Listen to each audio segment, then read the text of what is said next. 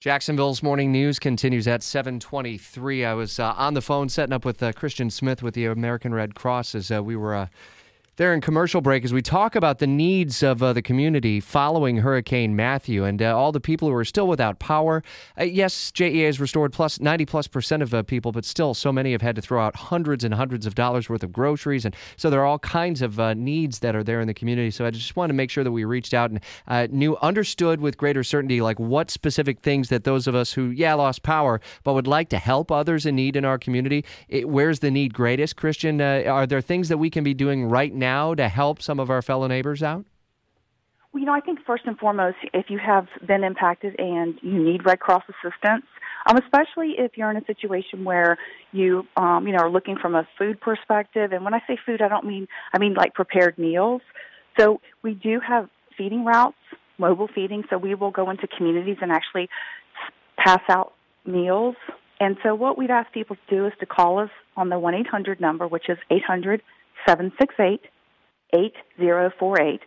Give them your information, and then we can take those streets the ones that have been the most heavily impacted, and then we can put together a path so that gives us an opportunity to go and help to serve some of those individuals. Yeah, where where are those areas of town? I mean, we see the visuals if people still have TV and cable right now of uh, of the coastline, but I would imagine some other pockets of uh, Northeast Florida are seeing um, some significant um, uh, damage and, and, are hurting. Uh, what parts of town are we talking about here? Yeah, so we've identified um, some locations in the downtown area. We also have some pockets over in the Arlington area.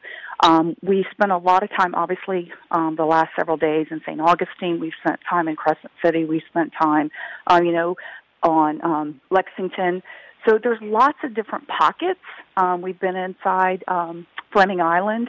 So every day we have 10 emergency response vehicles that go out into the community distributing those meals.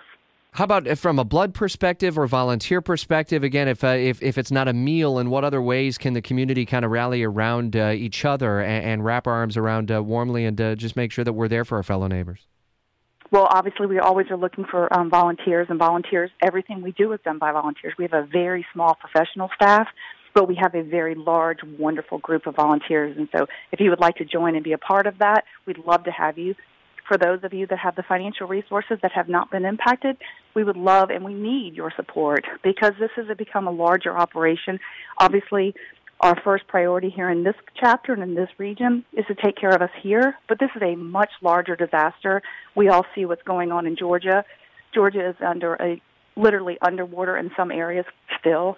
North Carolina is surrounded by water, literally communities that are blocked off.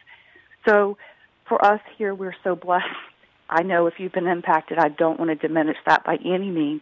But it is important to recognize that we're all together in this community, but then across the country because so many states have been impacted at this point. If you'd like to help out, 800 768 8048. Christian, thank you. We'll make sure we get this out for you, okay?